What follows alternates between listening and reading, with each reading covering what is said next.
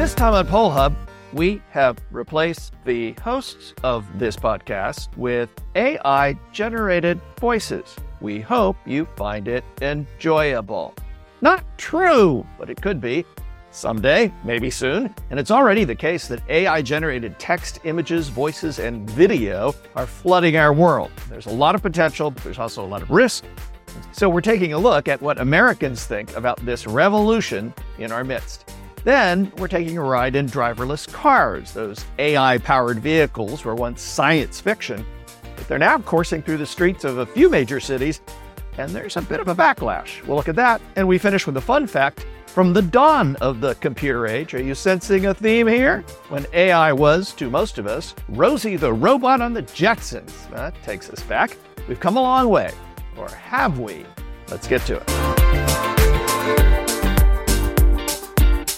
And hi, everybody. Welcome to Poll Hub. I'm Jay DeDapper. I'm Mary Griffith.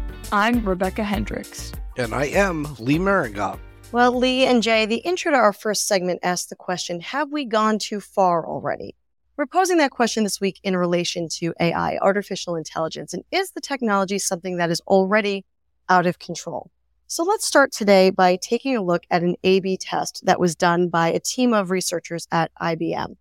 They uh, spoke with, or they reached out to rather, about 1600 employees for an unspecified global healthcare. Here's how the test went. They put together two different phishing emails. One was written by IBM's X-Force team. The other half got an email written by ChatGPT. So 14% of the employees who received the email, a phishing email written by humans, fell for it and clicked on a malicious link. 11% clicked on the link that was included in the ChatGPT version. But here's the interesting part of this that it took only minutes for the team at IBM to generate the email that was uh, written by ChatGPT. Usually in a test like this, it takes her team 16 hours to write a believable phishing email, which is staggering. Digging deeper into the technology and the amount of people who have clicked on a, a phishing email or a link in a phishing email 84% of survey respondents, according to Proofpoint's State of the Phish report, faced at least one successful phishing attack in 2022. So AI can do a lot of things. It can trick us with words. It can trick us with images. It can trick us with videos. And there are implications beyond just this type of situation could actually impact the 2024 presidential election. Yeah, I think that the IBM thing is so interesting because it's we at Marist, obviously, every organization, you've got cyber teams working to protect us. And phishing emails are one of the ways that bad actors get into organizations and steal information and lock down information. All these bad things you hear about, almost always starts with a, a phishing attack. And so it's so interesting that they were testing this within their, their unit and I think what it says is that, eh, you know, AI in this case wasn't quite as good, but it was so close to quite as good and for so much less time that it kind of points of the way of where AI, not just ChatGPT writing stuff, but in all these different ways is changing things. So when we talk about text and video and audio, the deep fakes is what they're called that are proliferating uh, across social media and with the Israeli uh, Hamas war, this has really come into real focus. This is happening right now in real time, where there are huge numbers of fake videos and fake uh, images that are being portrayed as real, as news, or as actual facts on the ground. And I think the worry is that it's not a future. It's here. It's now. We're seeing it in this war. And if you can imagine what bad actors could do in an election, because remember, you know, candidates do dumb things, right? And they get caught doing dumb things on camera. But if you can make them do dumb things on camera, even if they're not real, plenty of people believe it because we have this, you know, missing trust factor. So I think this is not a, wow, I hope this doesn't happen. It's happening now. And I just worry that we're not remotely prepared to deal with it. That, that all of us looking at social media, looking at these guys, that none of us are prepared to deal with it. I don't know. Maybe that's too doomsday, but I'm really worried. Yeah, I, I think the joke around the office is whenever I cite a political comment or statistic from X, formerly known as Twitter, everybody says, What's the source? And then I find some either legitimate source or some kind of obscure source to which I'm castigated for distorting information, not publicly. This is just office chatter. However, uh, you make you sound guys, evilly. well, it, you know, because people, you know, I'm so excited sometimes by some information I've stumbled across, and then the rug gets pulled out from under me, and now we come to a whole new world. And I think you both make very valid points. For those who say I don't want any part of this, that's like you know the oxygen we breathe and the uh, the sky above us. It's here, as you say, Jay, and it's not a question of whether we want it or not. It's how we're going to control it and whether it is controllable. And as you know, the political scientist in me, the danger in all this is not Putin influencing the 2016 elections. We don't have to go that route anymore. You can go right up in your own campaign or anybody else for that matter and create what is, for all intents and purposes, indecipherable from the reality. We've all enjoyed some of those Stephen Colbert takeoffs where they have people saying different words and they suddenly distort things or they edit things funny. This is nothing like that. This is really good stuff. Good in quote in quotes there. This is really very, very deceptive material. And I can't imagine that the campaigns, if not consistently, will at a critical moment drop something that the recovery time isn't long enough to, to undo the damage. So, yeah, I think this is a whole new world uh, of communication and one that we are totally, totally not prepared to handle. Well, I think that we need to take a step back, though, and, and think about this in terms of being consumers of information. Mhm. We've spoken a great deal for the better part, rather, of a decade about fake news and misinformation, and we need to keep a critical or a skeptical lens toward the information that is presented before us. If, if Barbara here, I would venture to guess that she would say that you need to have some knowledge about the topic that is being presented to you using AI or artificial intelligence or the information that comes to us via technology like chat GPT, because you need to be able to know whether or not the information that's being given back to you is valid or if there are holes in it. I did want to mention that there is a there's an AP NORC poll that came out just in the last couple of weeks about this question about deepfakes and whether that would influence the election, something that we're concerned about. And what was interesting to me about this is we see partisan divide in everything. In this poll, 58% of all Americans said that they believe that AI is going to cause a big increase in the spread of false information during the election. So, what do you think, Lee? Do you think there's a difference between Republicans and Democrats in that? I know you, Jay. It's identical. I'm guessing.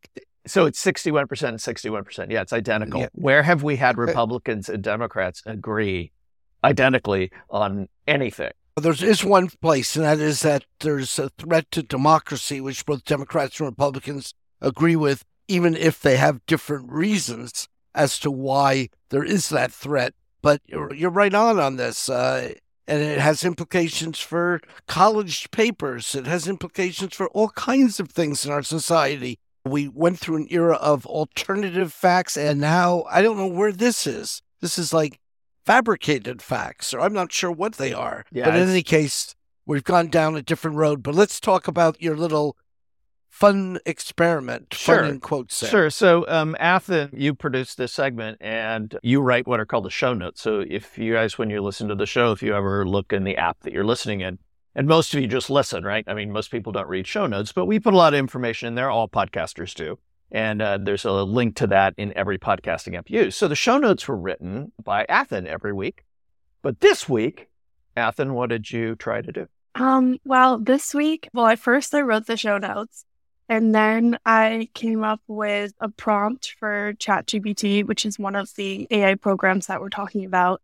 And I had ChatGPT write the show notes. So we had two different versions and they looked very different. Yeah, you said that to get the ones that we actually see, that the three of us hosts see, how many times did you have to ask ChatGPT before you got one that you thought you could even send to us? Oh, it took me many tries. I think probably five or six times. I like kept asking like different versions, trying to give examples.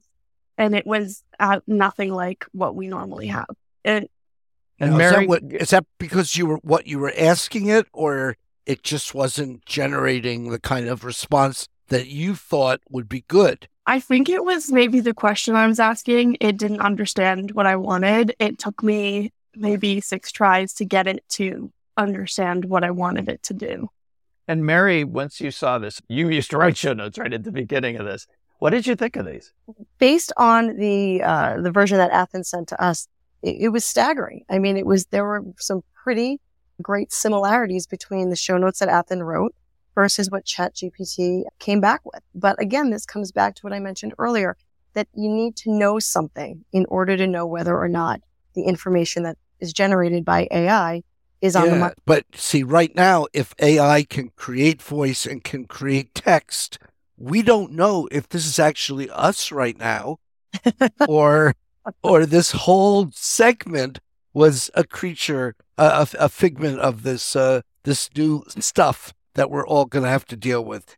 Hint: it really is us. But uh, you know, who knew? So, science fiction shows and movies, they love to show a future of driverless cars. You know, the vehicle pulls up, or maybe it lands if it's a flying car. People jump in, and away we go to our destination without ever having to take the wheel. Well, actually, that future is already here. Well, minus the flying cars part. In cities like Phoenix and San Francisco, there are hundreds of driverless cars that cruise the streets every day. But a lot of people are hesitant to take a ride in one of these AI powered vehicles. Yeah, maybe that's because the number of accidents. I mean, in San Francisco has reported over 200 crashes involving driverless cars. And in fact, the driverless taxi company Cruise, they have stopped operation in San Francisco. The state stopped them from operating after a car driven by a human hit a pedestrian, hurled the pedestrian into the path of the Cruise taxi, which then ran the woman over and then dragged her 20 feet behind the rear wheels. Now, fortunately, the pedestrian survived, but the accident has highlighted at least for some people, the risks of these driverless cars. Well, even before this, a 2022 Pew Research poll found that 63% of American adults would not want to ride in a driverless car. Timothy B. Lee has reported for the Washington Post, Vox, and Ars Technica, and now publishes the Understanding AI newsletter. Well, I think, you know, anytime there's a new technology, there's some amount of hesitance. And of course, with cars, there's a real safety risk if the car were to malfunction and run into something. Um, it could cause harm to the people in the vehicle or people outside the vehicle. Well, back to that Pew poll. Um, in it, 45% of American adults said they believed widespread use of driverless cars would be a bad idea for society. Barely a quarter, just 26%, thought it would be a good idea.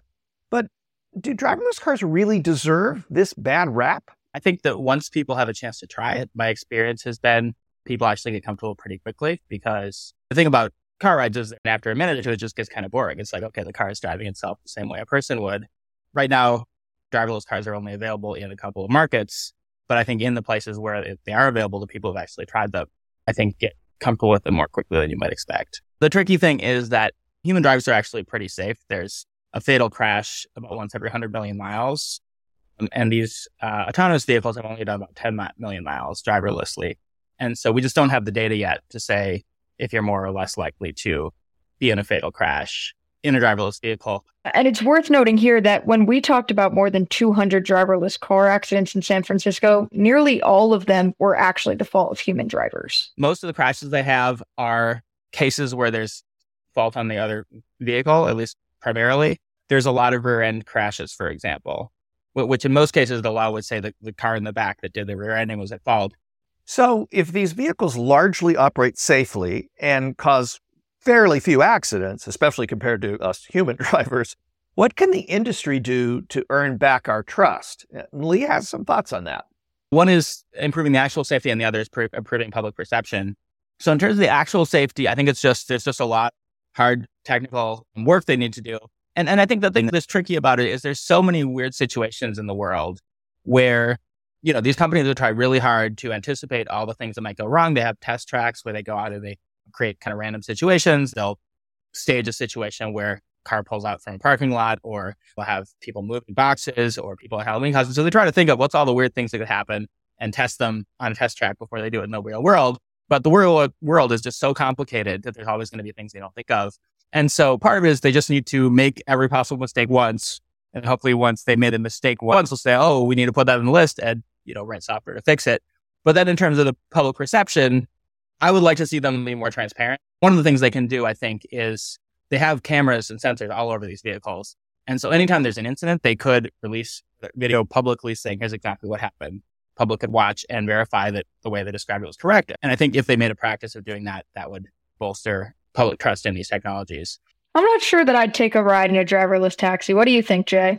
Yeah, I mean, I haven't had the opportunity to. I know a lot of people have in San Francisco, and I know people in Phoenix. I worked there a long, long time ago. And I don't think that I would be reluctant to under some circumstances. Like, you know, would I get in one at rush hour? Maybe not. Would I get in one at one o'clock in the morning coming over from someplace? I mean, maybe, although that could be flipped. I mean, maybe that makes no sense. What would I be doing out at one o'clock in the morning in driverless car? I don't know. What about you? You know, if I took a short drive in one first, got to see how it worked, maybe I'd consider taking a longer commute in a driverless taxi. But the debate about driverless vehicles is not only about safety, it's also about jobs. Driverless trucks and autonomous taxis will eliminate jobs for those currently working in those positions. But history has shown in general, when technology eliminates one type of job, there are always new ones created. That, that's kind of how progress works, right? 100 years ago, like half the population was working on farms. And then we invented all this machinery and all these new uh, techniques to allow people to be more productive. And so, as long as you have a healthy economy generally, um, I mean, nobody like dreams of being a taxi driver. Well, maybe not. Probably some people do, but that doesn't mean we'd rather have robot cars driving all over streets instead of human powered ones. Yet, autonomous cars could be a huge boon for the group of Americans that turns out are most resistant to them. In that Pew poll, 74% of people 50 or over said they do not want to ride in a driverless car. 74%. But Lee points out they're the ones who actually might benefit the most from autonomous vehicles. You know, when you get old, your eyesight goes, your reflexes get worse. And so there's a lot of people who cease to be able to drive their cars safely. And for people with disabilities, a robust driverless taxi service could offer transportation for a lower price with much greater convenience than existing paratransit or taxi services. This is interesting because actually, this issue splits the disability community, I think, because blind users in particular, I think, are very enthusiastic about this technology because in the long run, it could give them a level of autonomy they didn't have before because human driven taxis are very expensive and people don't want to have somebody driving them around all the time. So the idea of a car that drives itself so they don't have to have a driver and maybe they can save some money is very appealing. On the other hand, people with wheelchairs are skeptical because currently most of the driverless cars do not offer wheelchair access. I think that's one of the areas of pressure is that some disability groups focus on people with limited mobility are pushing for regulators to not allow the expansion of this technology until the companies do a better job. Still, for as reluctant as Americans seem to be to jump on the AV bandwagon, a 2018 Gallup poll showed that 53% of Americans thought that driverless cars would be common in the coming decade, and 69% of respondents also saw the potential benefits that these cars could provide for the elderly and disabled. Yeah, so while driverless cars have had a rocky start in some ways, the fate of the autonomous vehicle industry is unlikely to rest just on these early statistics and news reports. Nearly every technological revolution has faced resistance before transforming how we live, or in this case, how we get around. And I got to tell you, I mean, if there were driverless flying cars, I think I'm on board for that right away, right? Yeah, much less traffic, actually, it turns out, in the air. Well, following along on the general theme of this podcast, uh, let's go fun fact. Uh, although I think a lot of what we've been talking about has been fairly interesting in and of itself. However, in 1964, the Gallup poll, uh, sort of at the, not exactly the dawning of uh, the computer age, but certainly at a time when uh, it was sort of starting the whole debate over technology and science and whether this was going to improve things or not, asked the following of a national audience Are you glad that science and technology have developed so rapidly? Little did they know in recent years. Or do you think it would have been better if scientific and technological development, technical development, had been at a somewhat slower pace? And here If you've uh, been following this podcast today, be careful what you ask for. 71% said they were really glad that we're really moving into a whole new era. 19% said should be at a slower pace. And uh, 10% said they really didn't know whether it was going too fast or too slow. Surprising? Uh, anyone? Is it a question of be careful what you ask for, which is where I sort of go with this? Well, Lee, I, if this question were asked to you in 1964, I would venture a guess to say that you thought that technology was moving way too fast. I think I probably would have. I think I probably would have. Uh, but it was sort of at the household function level and uh, and some you know broad based communication level. It wasn't anything near what we've been talking about uh, in this podcast. Jay, you were a mere child in those days, I think. Yeah, barely. Yeah, I was barely born. I think it's it, there's two things that are interesting about this. One is technological change. I think, and, and again, I'm projecting a little bit and trying to remember my history, but a lot of that had to do with space, um, exactly. right? The space age.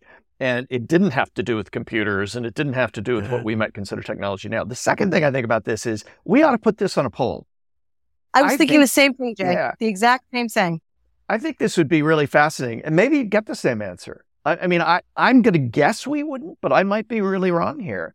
And I, I would love to be... see, I would love to see this question asked and then to break it down by age group too. Age. Exactly. I was just going to say age and education. Yep. Age and education. We would know a, a whole, but I remember back in probably 66, I'm thinking 1966, just soon after this uh, poll was, uh, I'm thinking I was in junior high school, it might have been a freshman in high school. I was selected by a group, our community, as uh, very much an IBM community, and they were running an experiment and they were trying to see how young folks like me at the time uh, would react to this. And we did like a six Saturday program, and the last class took us to a computer itself, which was oh, about the size of Grand Central Station in those days. I mean, we were talking huge. And they're running a bunch of tests on us. As I suspect they discarded most of my answers because I probably was lost as I usually am today. But nonetheless, I was selected as a guinea pig. I do recall that. And also, A, they were experimenting with this, and B, how different it has become from what I was looking at way back then to what now is something that is handheld and all kinds of ways of communicating They're just so different. But I'm of two sides of this because it's amazing carrying around a computer in your pocket. And I don't think I would have survived the pandemic as well as I did if I couldn't video chat with my mom during that. Um, oh. But I think the thing I think didn't travel, I wish it had gone slower for laws to catch up because there's a lot of things going on that, you know, the legal system and legislation just hasn't caught up with. Right. I think you're right. Anybody got a last word on this, or we leave it right there? Casey, you are the last word. Until next week.